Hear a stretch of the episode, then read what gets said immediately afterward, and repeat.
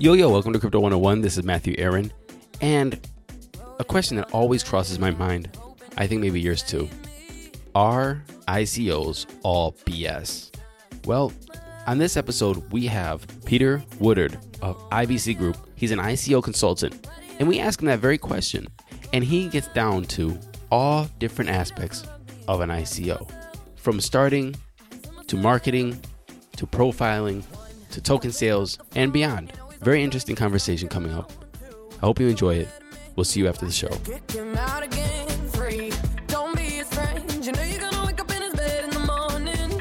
And if you're under him, you ain't getting over him. I got no rules, I count 'em. I got no rules, I count 'em. I got no All right, Pete.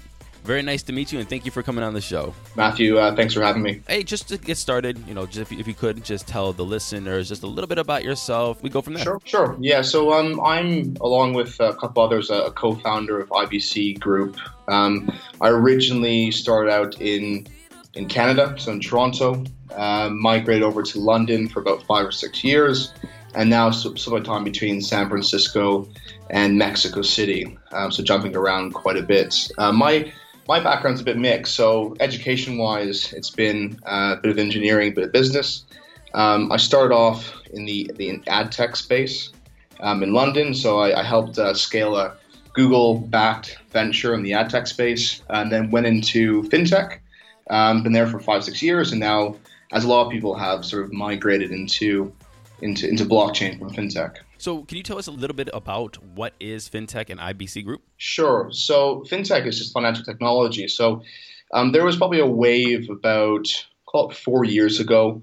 Um, it, it's still going on and it's still very strong. Sort of fintech's been around for, for quite a long time, I'd say, but it, it was coined maybe four or five years ago, and it, it just happened to be that that London was a really good center for fintech. And I think a lot of the the same centers you see in fintech are, are the ones that are, are currently in, in crypto and blockchain. So you have London, which is one. You have um, Singapore, Hong Kong, um, Asia as well, and then you have um, obviously the the U.S. In terms of like the like the fintech centers, I think you'll see something very similar in, in the blockchain space, and they're all all of them have been regulated differently, and there's all the, the way regulators have essentially approached fintech is also the way I probably see them approaching um, you know, possibly in blockchain as well, where you have like the the FCA approach in, in the UK, where it's um, creating sort of regulatory sandboxes and um, allowing sort of the market to mature around the regulation, um, where the the SEC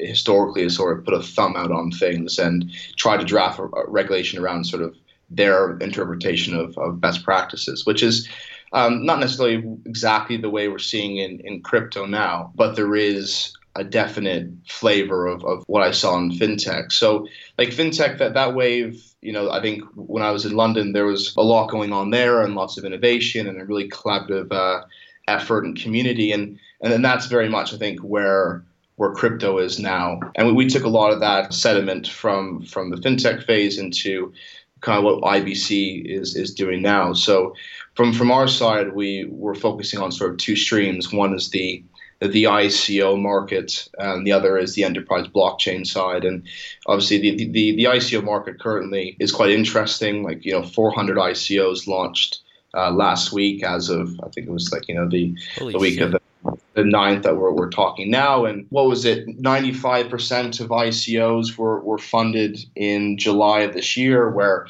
35% of ICOs were funded in October of this year.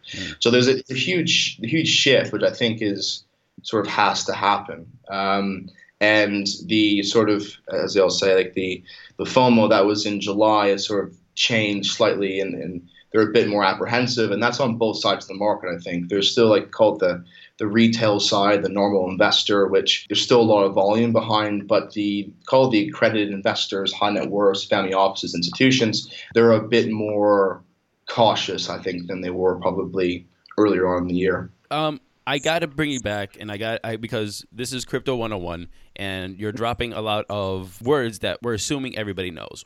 But what is fintech? Or 101, what is fintech? Sure. Well, fintech's just financial technology. Okay. Um, it's anything to do with digitizing financial services. Okay. Um, it- and they kind of broke it off from there. You might have heard the word like insure tech, uh, prop tech, which is property technology. Um, but fintech is, is a lot of different areas. So you could, you could call someone like Stripe, like a payment processor, that could be fintech. Um, you could call like an online loan management system fintech. Right. So it's very much all encompassing, and it's still like I think blockchain sort of um, eclipsed it in terms of uh, popularity um, or you know the, the the interest around it. But it's still very much a lot what big institutions are doing. They're trying to digitize and get everything off of a paper-based format and move it into a, a digital format. So IBC Consulting is just a consulting group, and you guys are now consulting ICOs as well. What is it like to consult an ICO and the, some of the issues that is coming around with that? Um, it's a it's, it's a mix. It depends where they're where they're coming from. Really, it can be everything from trying to figure out like a, like a validation process in in their business exactly how they should ex- execute an ICO. So it's a bit easier if they're coming from like a new product point of view. Uh, that that's a bit easier to sort of wrap it around it. If they are like an existing company and looking at uh, potential ICO, it depends what they want to get out of it. So if they want to, um, let's say, raise funds directly for the company, then that's one thing. It's mostly going to be probably a security because there's people investing in their company or their ICO to get something out of it. Um, but they all companies are also looking at how they can support their their ecosystem or their their industry, um, and and those those cases are really interesting because you can get very creative around both how they, they can profit or they can grow as a company, uh, but also when they're looking at the industry, you know what's lacking. So um, we're working with a company that's looking at how can they make supply chain management better. So essentially, they they could you know own the the protocol underneath the system, but it would support the industry as a as a whole. So it really depends where they're coming from, and you see a lot of different cases. Some people with with great ideas, but it's always about if they can execute or not. I think it's always a, a Right. practical question for the industry that it can be a very very elaborate idea, but it can often be bringing them back down to earth. That like um, like yes, it's a great idea to have a a payment system that sti- sidesteps AML KYC or sidesteps uh, you know Visa Mastercard, but is that legal? like, are you are you going to go to jail? So, yeah, it, can, it can be it's a real mix where depending on where the the client's coming from. I guess the obvious question after that is how many ICOs are bullshit? Um, well, you probably group them. It depends what you mean by bullshit. So there, there's lots of really crazy. I mean, I mean the- scammy bullshit. I mean, the number that's flying around the internet right now is 95% of ICOs are scams. This is just, you know, the Reddit the Reddit talk. Yeah, well, agree? scams. Well, not necessarily, because a scam would mean that they're they're operating under false pretense, right? Um, they, they, you may look back on and go, well, this this company was a scam, but maybe they had the best intention at, at heart, but the, they were too early. They they were pioneers and they kind of were too early for the market. Mhm. They couldn't execute. Um, you could even say, like for example, with what's going on with Tezos, which you say they're a scam because they haven't hit their milestones. They, they could have had the, the, the best intentions, but because they I think in the in the, the, the legal papers they they've missed uh, obviously a number of milestones, and people could call them them a scam. But uh, I obviously don't know what's happening internally. But the ones the ones we come across, I haven't come across many that are clear scams. Like I've come across ones who say that they want to basically replicate BitConnect, and I think BitConnect has this air of a, of a Ponzi scheme. But that, that's very few and far between. There's people that have great ideas and you know, even if they're given 20, 30 million through an ICO, um, I don't know if they'd be able to execute their idea, and that could be because of them or the market. So I, I don't know if I necessarily agree. I think we'll see, you know, next year um, a lot of that thrown around in, in the news because people won't be able to execute their idea. But um, being a, like a, a true scam, like a Ponzi scheme or similar, uh, I don't think so. So then you have faith in the ICO kind of service, the, the the idea of ICO, or do you think that it should be more IPO regulated, where they have to jump through a lot more hoops and go over hurdles to get this money? I don't. I don't think so. I think um, like if you look at sort of crowdfunding, let's say, where you know there's there's laws for accredited investors and laws for retail investors, and I'm sure and the, the reason the regulations are there to, to supposedly protect the investor. Um, and I think a lot of retail people are, are, are, much more savvy than than the regulators think they are. They're sort of group into one group or the other. And you know, if you just because you don't make over, let's say in the U.S. like 200k a year or have X amount in that in assets, then you know there's a lot of people in crypto which has allowed them to to get into investing in technology. And obviously, we saw a massive growth, and the growth hasn't been from the institutional side. It's been from normal people like you and I that have gone to invest in, into crypto. So there has to be some level of regulation involved. Right. Uh, but to put like the same regulation that we've seen with securities or fintech, then I think that like fintech is a great example because I think the regulation there essentially stifled growth in a lot of different countries. Where How with so? IC, um, well, you most of like take the U.S. for example, a lot of the the laws pertaining to retail investors took a long time to draft, and when they draft them, there was state regulation and federal regulation, so it was a bit unclear which one you fell under.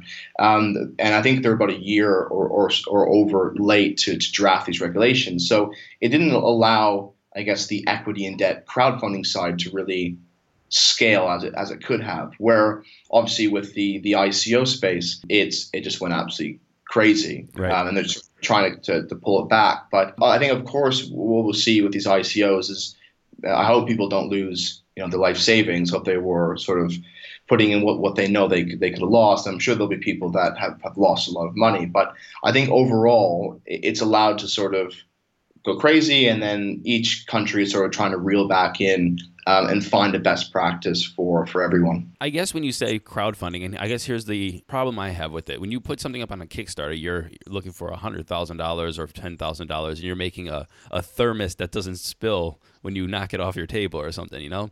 But an ICO is looking for millions of dollars, and they're promising huge developments in technology that doesn't honestly exist right now. And they're collecting, like, like I said, a lot of money. Is there a limit? Is there a, a tipping point in in amount of funds or amount of promises where it's not crowdfunding anymore? Um, that's a good question. Like, I, I can't give you an exact example of which product it was, but there was a product. I think it was a drone, wasn't it, with Kickstarter that raised millions of dollars that that never actually shipped. Mm. Which is essentially sounds like it's sort of like the same as a an ICO, which raised millions of dollars and never never produced a product. But the thing is, I guess with ICOs is one thing is you have a product, and after the product's complete, they also have to bring on paying customers into their into their product. So that's that's a whole other, I guess, whole whole other thing that we'll see. I imagine in, in time to come. So we've, I think what we see now is that ICOs they, they understand because that figure of 35% in October they're now looking at going well. I don't think we can raise you know, and then they, they know they can't raise 10, so let's call it 10, 15 million off the back of a white paper and a team. So most now are moving towards a model where they have an MVP. Obviously, MVPs can be anything. They could be a clickable prototype. The more reputable ICOs say, like, listen, we know that we, we can't go off the back of a white paper. We're developers. We're going to basically do an alpha and we're going to put it into the market. And ideally, these people have, I don't say customers, but users before they uh, before they enter the ICO space. And that's I think that's going to become more more the norm. So you have uh, call it the of the VC world, but you have sort of more the traditional startup investment space coming into into the ICO world. Trying to seg- segue into another portion of the ICO, and I know I'm beating up the ICO right now because it's just something that's on everybody's mind. I, I never had an opportunity to talk to a consultor that deals with this so i think this is very interesting and i think that the listeners always want to know like a lot of people are trying to get involved with these ico or pre you know pre token sales or token sales or what have you and they're all like on the fence. And i really like what you said when you said that everybody comes in with good intentions but can they deliver? And there's not really one there's not really a, an individual that is saying hey i'm going to do an ico because i want to get rich and then go to cancun. Yeah. but you know, with, with that, I'm just wondering, what's your opinion on the blockchain space with the lack of regulation and ICOs? How is that affecting the blockchain space, the cryptocurrency space, and the markets right now? So I think we're, we're seeing a lot of different changes in, in, in regulation. I, I hope personally that they, they don't regulate it too much where you go the route of what we just spoke about where you have to be an accredited investor or, or the, the or the rules are very complex um, but I, I, do see a need for for regulation and it, it could be a lot of different things so like the need for um, like AML KYC practices, just to make AML sure. KYC, what is what is that? It's anti money laundering and know your customer checks. Okay. So, like, you might have saw this through as a CoinList or SAP launch, where they, they operate in the in the U.S. Um, and they they ensure they know the source of the funds.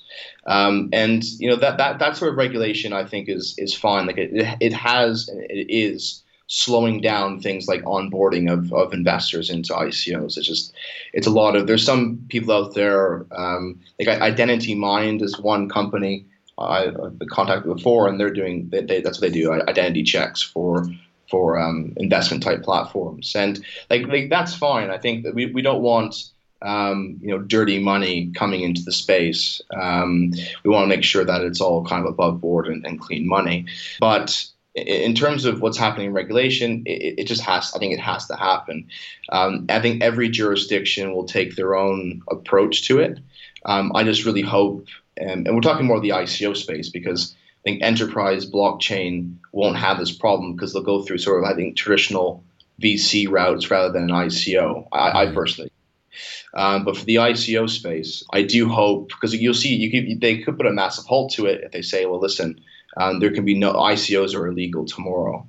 Then it'll just sort of stifle innovation. Because I'm sure, you know, yes, a, lot of these ICOs will fail, but maybe one, one, one thing to think about is what sort of technology will come out of all, all of those failures. Like there could be a lot of really good technology that then, then gets passed on and, and, and, and reused in the market. Do you think that these recent forks with Bitcoin are necessary or do you think that it's a money grab? I don't. I don't really follow it to be honest. Like okay, I, I fair enough. Enough. Like for example, like with, with the forks, it, it definitely affects like the the altcoin market, which directly affects the, the ICO market.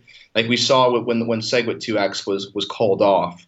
Um, I, I one member of the team pinged me about it. And I, I obviously right grab for Blockfolio to see how much the alts have pumped. Um, so like the, the marketplace there is you know why people are taking money from their their their alts, putting into Bitcoin, getting the fork, and putting it back in. So right. it, apart from that, like it it does for ICOs, it does um, affect maybe when you're going to launch the ICOs because if all the money is in Bitcoin and they're waiting for a fork, then less attention will be on the ICOs and, and basically you know, less ether or less crypto flying around. Um, but that's sort of the only only consideration. Like I I was really big into into trading call it for for the golden months where it's sort of like August September which you know you couldn't you couldn't essentially lose but it's it, it's it's an all consuming hobby or job and it's something that's um, fun to do for a bit and you know it's just right. not conducive to trying to get work done. I think most of the listeners right now are gonna sympathize with that and know how much time it is. Actually a couple of the listeners have expressed to me how they had to back away from trading because of anxiety. Yeah, well, all, all you do is basically watch the front page of Bittrex all day in charts. um, and you know, like with, with trading in, in, all markets, if, if you have the information first, first, then then then you're in. But like I, I think I said all of August, I was just glued to my screen. And I kind of came up the tail end of August going, I, I can't do this anymore. I have to put it, put, it, put it all in my wallet and just, you know, maybe check my my uh, was it Blockfolio every uh, every like once a day, and then just leave it. You have one unheard message. Hi, I was calling Current, the influencer marketing platform, but I think I just got redirected to a bunch of people listening to a podcast. Well, anyways, I was calling Current because I was told they could help get my brand set up on TikTok Shop and even build out an affiliate program of content creators promoting my brand and even have those content creators go on live streams and promote my product there.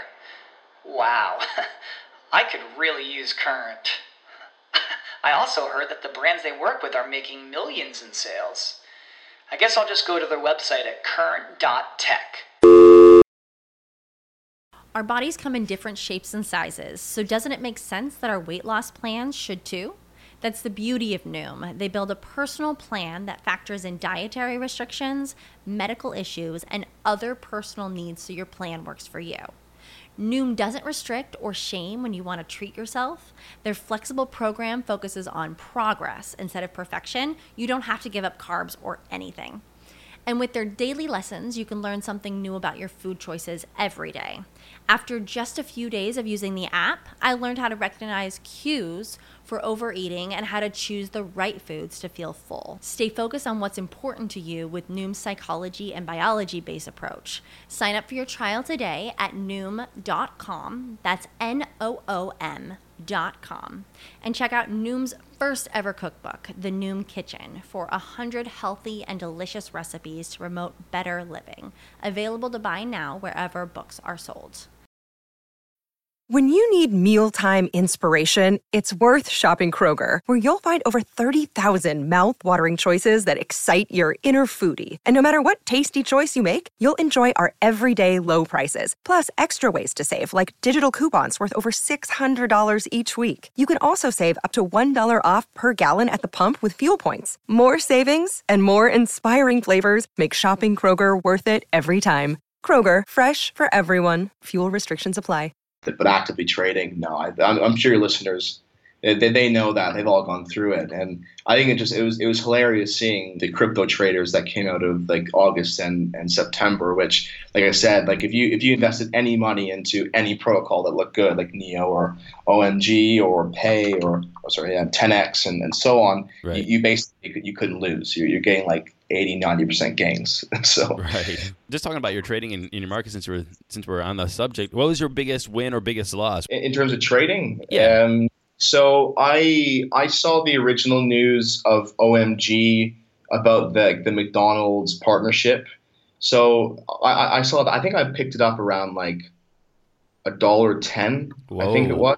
Um, so I just I took a punt on it, um, and it, it, went quite well. And same as Neo, so I, I bought Neo just after the the Ant shares rebranding. Mm-hmm. Um, so obviously, once again, you couldn't really lose. Um, I haven't had any. I don't have tons vested in the market. Um, just sort of money that I knew I could lose, and it, has gone you know relatively well. What's my probably, probably the one that still gets me to, to this day is the, the, stupid trade on ADX. So I, I saw ADX at about a, a dollar a dollar twenty, a dollar thirty, I think it was, and I was like, oh well, it's gonna it's gonna keep going up, and I, I bought it without with about too too much research into it, and then shortly after, it just basically completely ate shit from there. Yeah. Uh, and I'm I'm, st- I'm still holding it going it, it got almost to almost to no to no loss about a month ago, and I, and I got greedy again and said, "No, I'll keep it."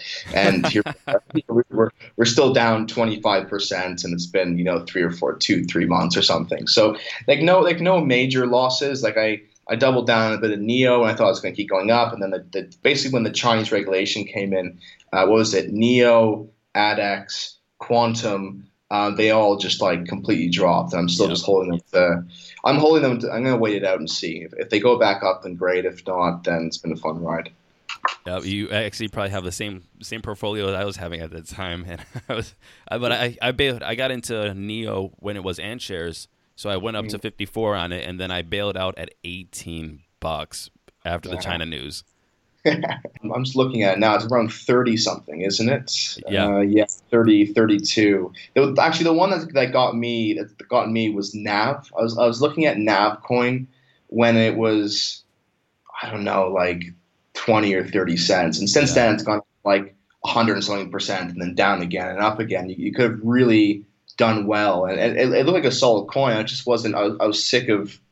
I was sick of watching the market, so I just I just let it ride everything else and I, have watched it go up way too much since then. My, my brother found uh, Navcoin for us, and we actually hopped in at, at the twenty cents, and he did it really well on Nav. And now we're all we're all invested in Nav still. So nice. Nav was a good one.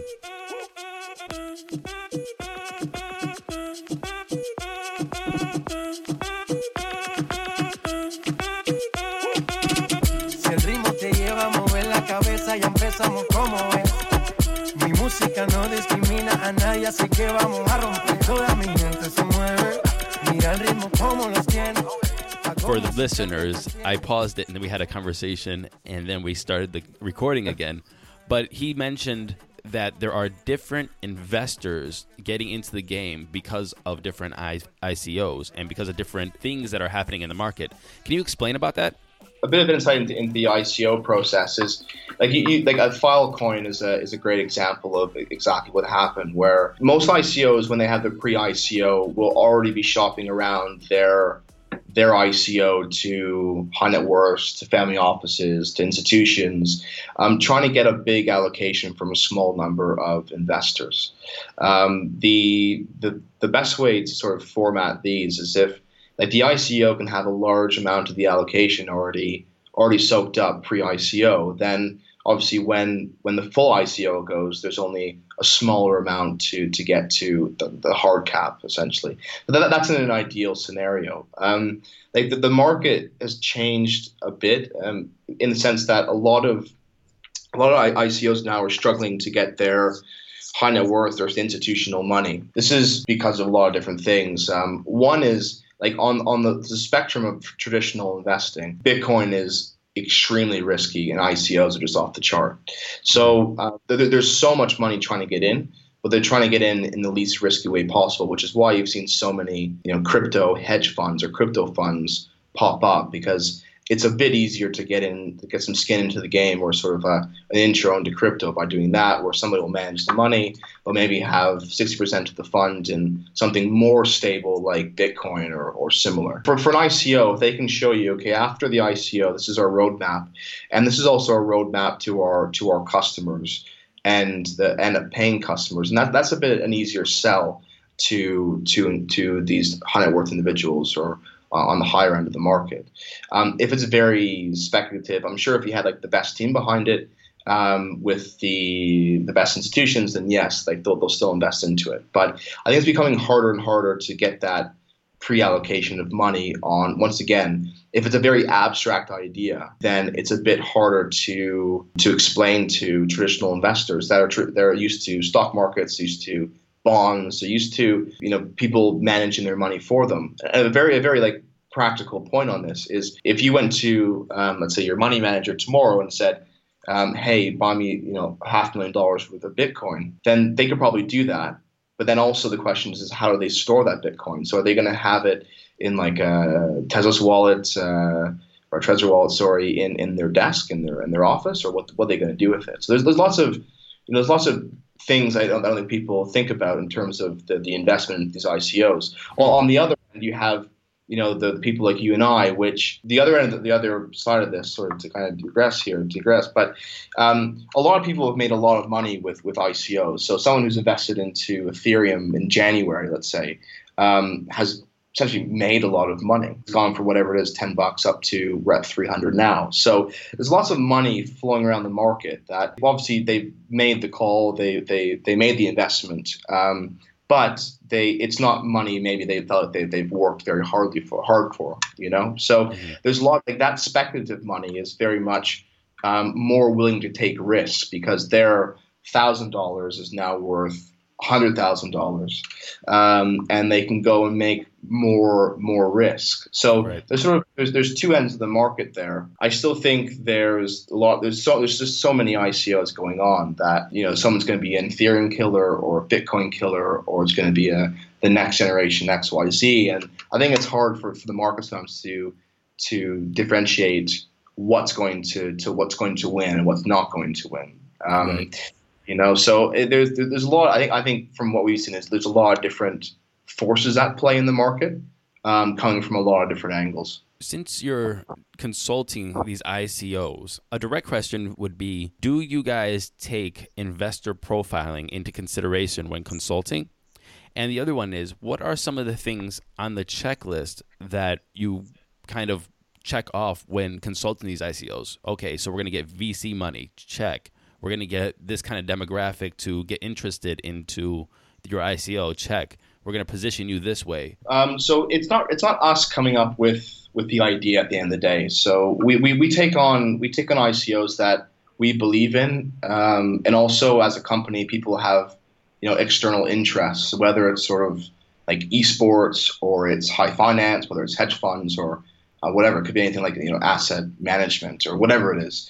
Um, if, if, somebody has a, real passion for it internally and can kind of add a lot of value, then those are the ones we take on. Like we we get probably upwards of hundred inquiries a week, so it's a, it's a lot to get through, and we can only really take on the ones that we feel like we can add the most most value to overall. So. The, if the ones that are very abstract, then then maybe not. If we see, okay, well, this is a a supply chain management blockchain ICO for a particular industry, then we see okay, great, there's a huge gap there, so we can we can really help. Um, I, I, think when I, whenever I speak to business owners, ICOs, is like there's I don't think you can you can throw money at the. Of course, you, it's great to have a very healthy marketing budget, let's say, or technology budget, legal budget. Um, but you, I, don't, I don't think you can throw money at the at the problem or money at the ICO. So I, I always say that we you really should take the position of it being as organic as possible. Right. Um, or organic being you, in one in one area of the technology, you have all your milestones laid out, and you start hitting those milestones for the ICO. So ideally, you have that MVP, alpha, beta, um, which is which is ready to go for for the market. Um, and then you can use that afterwards to essentially drip feed into different different channels. Um, same as sort of um, bringing on like partnerships. Something that we did in IBC a lot is try to make some really strong partnerships between people that we know within our network and companies as well. Right. Um, so, you know, if you're a disrupting the insurance field, how can you partner with really prominent insurance providers or, or institutions in, in, in your vertical? Um, so, I think from a marketing standpoint, like a checklist, is trying to get as many organic channels locked down or mapped out from uh, from the beginning of the of the process. So, yeah, it, it, I always like to take a look at some of the ICOs that you, you you know when you look at their site and you get retargeted for months upon months or weeks upon weeks that it kind of loses its um, effectiveness, right? So, you, like, there's only so many times you can go on YouTube and get retargeted on YouTube ads and get retargeted on Facebook ads. So, ideally, you have this sort of perfect storm of really good organic partnerships, good growth on the technology side, and then also um, start having those institutional conversations or high worth family office conversations at a very early stage and sort of build that up gradually. Like we, we were speaking to um, to someone who was having a, a really hard time post ICO with their communication channel. So they, they use Telegram, and there was sort of two, two sides of the coin. There was people that invested. So there's about 19,000 backers. They raised about 25 million, and half of the backers were. Oh, we, we love what you do. Um, it was it was nothing around what's going to go to the moon. It's like we love what you do. We can't wait until you roll your ecosystem. We're, we're, we're ready to use it. And the other half of the of the, the Telegram channel was saying, "Why haven't I got four or five times my money back yet?" And they're having a real hard time. How do you sort of change that around? And but what I told them was that they should really look on look at doing partnerships and start you know really delivering on their their roadmap because if you are delivering on your your pre ICO promises your ICO promises then you're doing exactly or you should be doing exactly what investors expect of you. Right. That's very interesting. That's very interesting that the investors are looking for that four or five hundred percent. Maybe not too realistic, but they do have to deal with that. Do you guys usually get paid in ICO tokens, or do you guys pay, get paid cash? It, it depends. It, it's a mix. Um, so if we do sort of ad hoc work, so some people will say, "Listen, we need some help in our PR marketing channel or technical channel," then we'll just do it on a contract basis. If it's if we're definitely if we're more involved and more vested in, in the in the ICO success, then we'll look at yeah, we'll take a position in the company, but mostly by by tokens. Um, so like, that's the way we like to work because it, it's a it's a win win for everyone, right? right? We're not gonna we're not going to charge a client 50 Bitcoin to, to get up and running. It's it's really about we want to deliver on, on our promise to to help them in their ICO, and if they win, we win as well. Thank you very much for coming on the show, and you know the whole conversation about ICOs and the way that it's gonna you know kind of like flow out in the future is just so interesting because it's such a new market. New, everything's unregulated, and we got to see how everything flows out because people have money in it, and it's very risky and very nerve wracking for a lot of people. And I think that you, with your insights about consulting and the way a new way to look at ICOs and dealing with ICOs, probably set a lot of people's worries at ease. Well, I, I hope so. I think the, the, the, bottom line here is that we don't want to be overregulated, but at the same time, we don't want people to lose all their money either. I think we take for granted because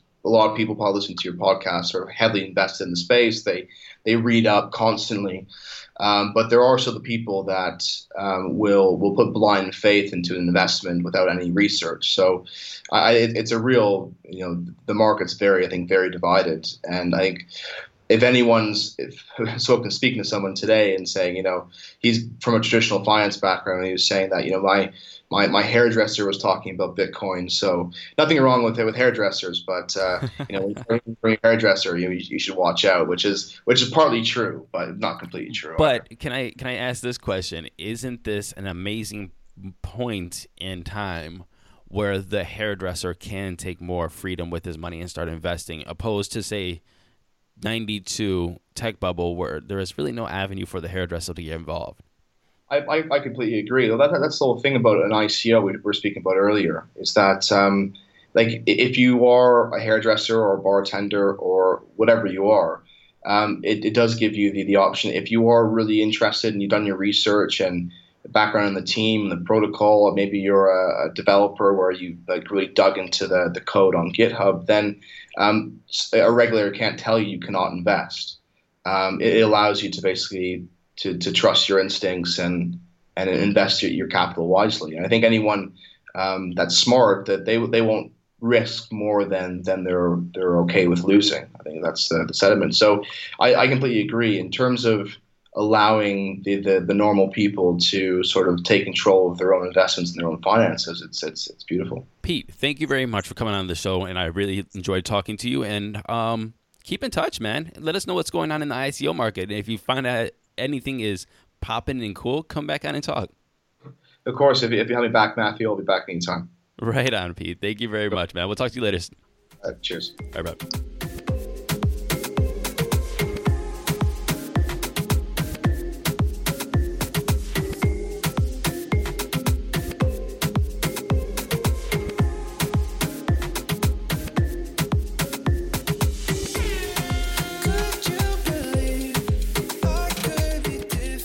Thank you very much for listening to this episode of Crypto 101, and I hope you enjoyed the episode. This week was the first time that the interviewee didn't have any songs. So I reached out to one of my good friends, DJ DeVille, who's a resident DJ in Las Vegas. He was a music director in China, in Shanghai.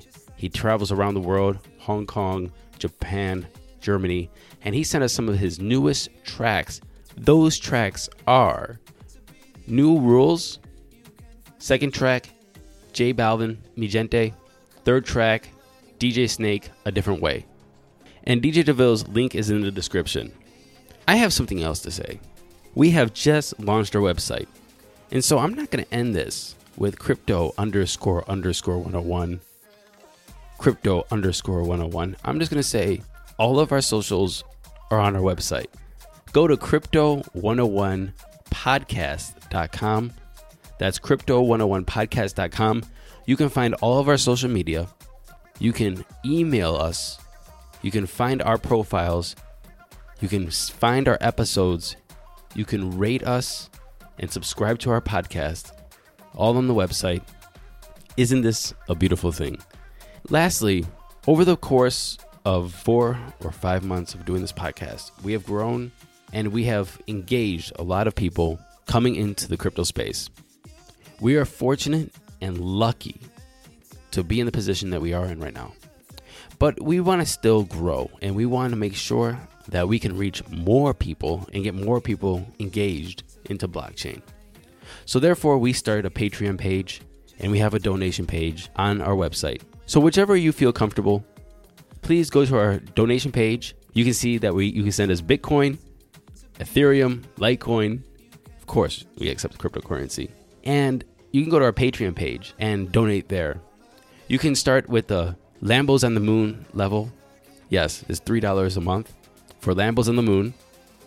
And you can help us build Crypto 101 to reach more people. And for the $4 Raris on Mars level, actually, it makes me giggle when I say it. The $4 Raris on Mars level, you will have access to the rants and commentaries. We are making the rants and commentaries exclusive for our Patreon members. So please go to Patreon, help us out, help us grow, and help us reach more people to get them involved. with cryptocurrency. Thank you very much for listening, and we will see you on the next episode of Crypto 101. This is Matthew Aaron.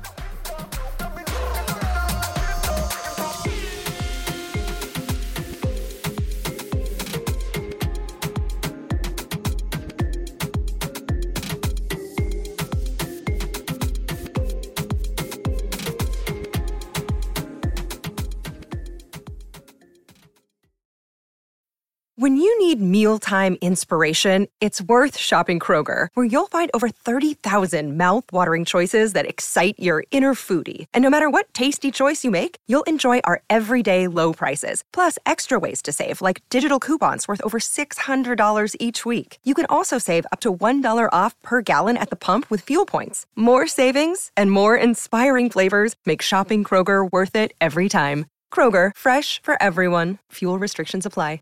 Save big on your Memorial Day barbecue, all in the Kroger app. Get three pound rolls of juicy 80% lean ground beef for $3.49 a pound with a digital coupon. Then get select varieties of flavorful Powerade, Body Armor Super Drink, or Arizona tea for 77 cents each, all with your card. Shop these deals at your local Kroger today, or tap the screen now to download the Kroger app to save big today. Kroger, fresh for everyone. Prices and product availability subject to change. Restrictions apply. See site for details.